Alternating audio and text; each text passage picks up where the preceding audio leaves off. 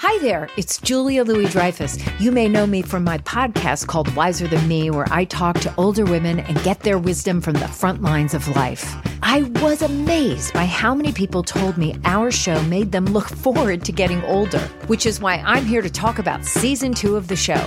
Sally Field, Billie Jean King, Beverly Johnson, Ina Garten, Bonnie Raitt, just to name a few. All hail old women. Wiser Than Me season two is out now from Lemonada Media. It's Merriam Webster's Word of the Day for March 26th.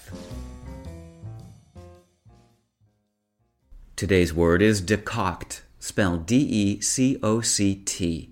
Decoct is a verb that means to extract the flavor of by boiling. It can also mean to boil down or concentrate.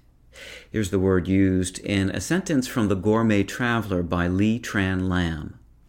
The cooking liquor he decocts from roasted red peppers gives surprising oomph to roasted rice puree and royal red potato.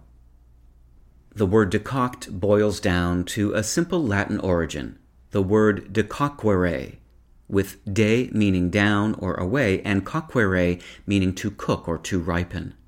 Decoct itself is somewhat rare. Its related noun decoction, which refers to either an extract obtained by decocting or the act or process of decocting, is slightly more common, but still much less recognizable than some other members of the coquere family, among gastronomical words like biscuit, biscotti, cook, and kitchen.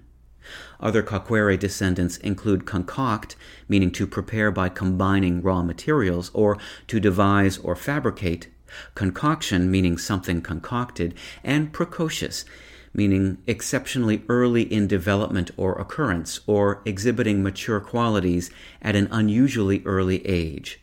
With your word of the day, I'm Peter Sokolowski. Visit Merriam-Webster.com today for definitions, wordplay, and trending word lookups.